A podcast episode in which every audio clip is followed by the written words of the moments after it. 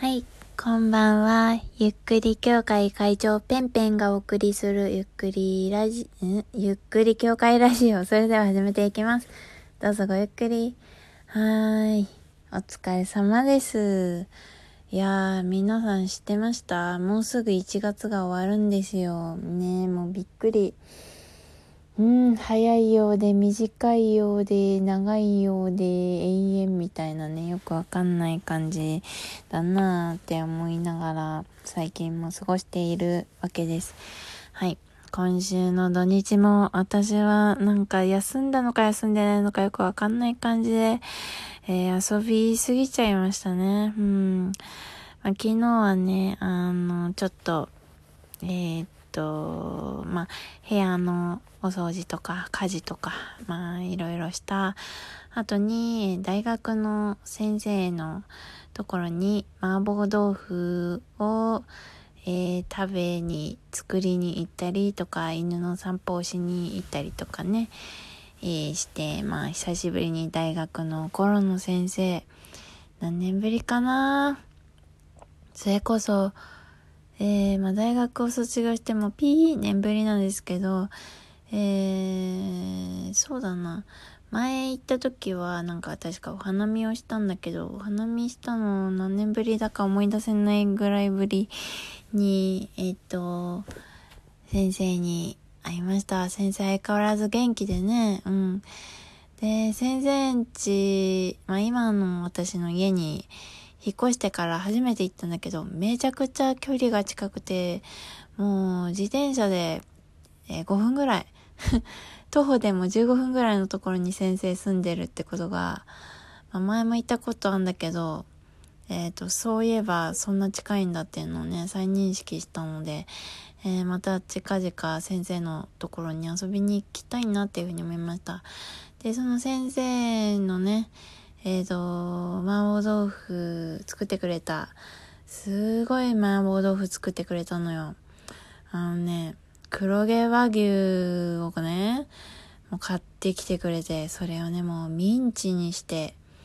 ミンチ、黒毛和牛をミンチにするなんてさ、なん、何よくわかんないよね。うん、そのまま食べるんじゃないんだね。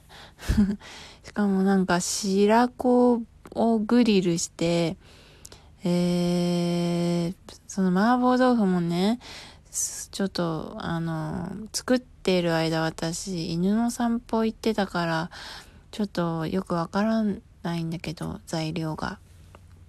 で、えー、気づいたらもうなんかタレみたいのができてたから何を入れているのかわからないんだけど、えー、まあ一通りなんとかじゃんみたいなやつえー、甜麺醤とか、あと、トーチとかも入れてましたね。あと、トータン唐辛子とか、えラー油、ラー油は入れてないか。なんかそこら辺を入れて、えー、すごい本格的な中華鍋で、えー、美味しい美味しい麻婆豆腐を作ってくれました。で、その後に私はちょっと用事があって、友達がね、あの、えー、舞台をやるっていうので、えー、その舞台を見に行ってきました。なかなか面白い舞台でね、あのー、要はね、すごい簡単にストーリーを説明すると、えー、まあ主人公がいるんだけど、その主人公の、えっ、ー、と、誕生日会をお祝いする友達が集まっていますみたいなストーリーなんですね。で、えっ、ー、と、そのね、誕生日会に集まっている友達っていうのが、なんと、みんな、レンタル友達みたいな感じ。で、だから主人公以外はみんなレンタルなんですよ。面白い状況でしょ？でそれがね、最初、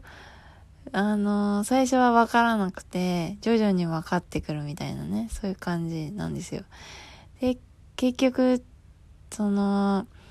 レンタル友達をしている子たちもいろいろいろいろ抱えていたりだとかして、で、まあその主人公もいろいろいろいろ抱えているわけですね。そんな、えー、自分の誕生日会にレンタル友達をしちゃうぐらいなので、相当いろいろちょっとおかしな感じなんですけど、まあ、そういう、なんでしょうね。一見ちょっと重々しい内容なんだけど、その集まった友達、レンタル友達っていうのが、結構、えー、コミカルな人、個性強めな人が多くて、えっ、ー、と、ていうかみんな個性が強くて、で、みんな、まあ、何かど、どれかのそのレンタル友達に自分を投影できるような感じ。えー、だから本当若者を、今の若者をカテゴライズしたようなそういう感じ？男女の、えっ、ー、と、レンタル友達がいたんですけど、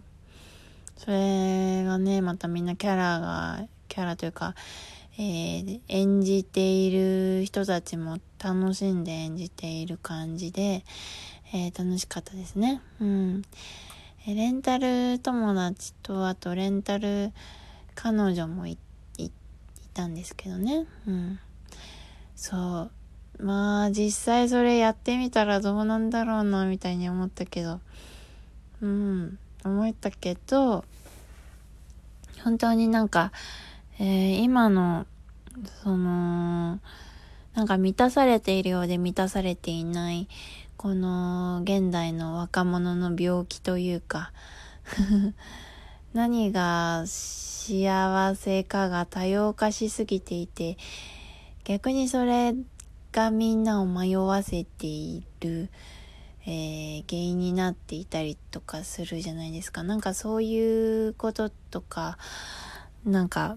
やっぱりみんな、一見幸せそうに見えるけど、いろいろなものを抱えていたりとかね、する。なんかそういう、なんでしょうね。ストーリーも面白かったし、演出も面白かったし、えー、俳優さんみんな、えー、キャラ作り、えー、がすごい上手で、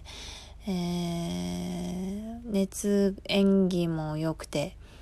なかなか完成度の高い舞台だなっていうふうに思いました。はい、そんな感じの土曜日でした。あ、その後は、えっ、と、その、え友達、えー、友達たちと一緒に飲みましたね。うん。そうね。そんな感じでした。で、えー、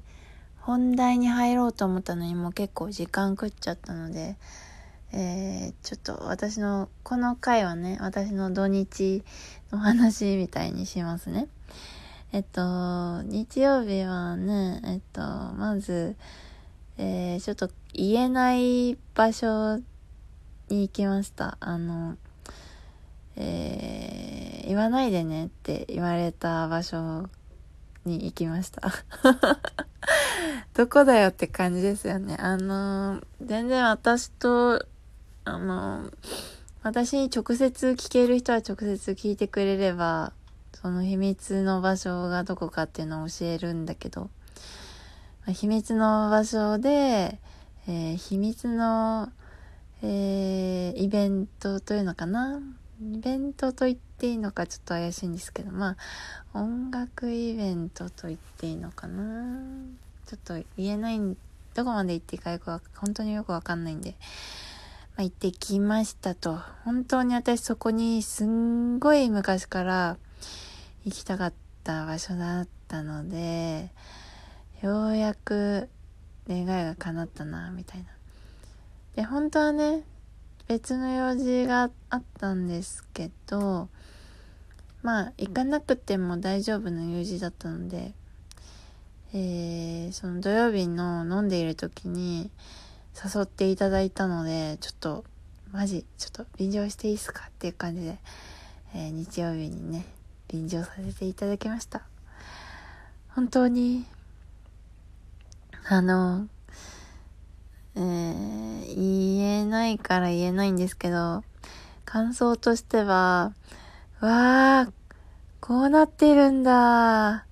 すごいな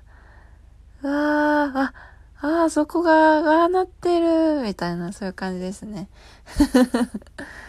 もうすごいキョロキョロしちゃいました。あのね、本当に言えないけど気になる人はぜひ聞いてくださいね。まあ、その後にですね、あのー、まあ、えー、結構もう夜とかになっちゃってたんですけど、うんと、あれですね、 Perfume 巡りをしてきました。今、渋谷がですね、えー、 Perfume 祭り、ファンにとってはですけどね、えー、 Perfume 祭りみたいにもなっているんですよね。うん。そう。それで、えっ、ー、と、私は Perfume 祭りをしてきましたよ。具体的に何かっていうと、えー、今ですね、あの渋谷のパルコの、パルコにミュージアムがあるんですよ。で、そこのミュージアムに、えっ、ー、と、4階ミュージアム何個かあるんだけど、4階の方にね、そっちの方にね、 Rhizomatiks inspired by Perfume 2020っていうね、展示が、えっ、ー、と、1月の11日からやっているんですけれども、その展示に行ってきました。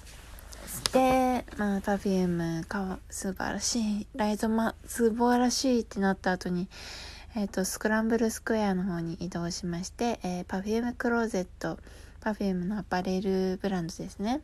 そこに行ってきました。はい。感想をこの次の回で話したいと思いますので、興味ある人は聞いてね。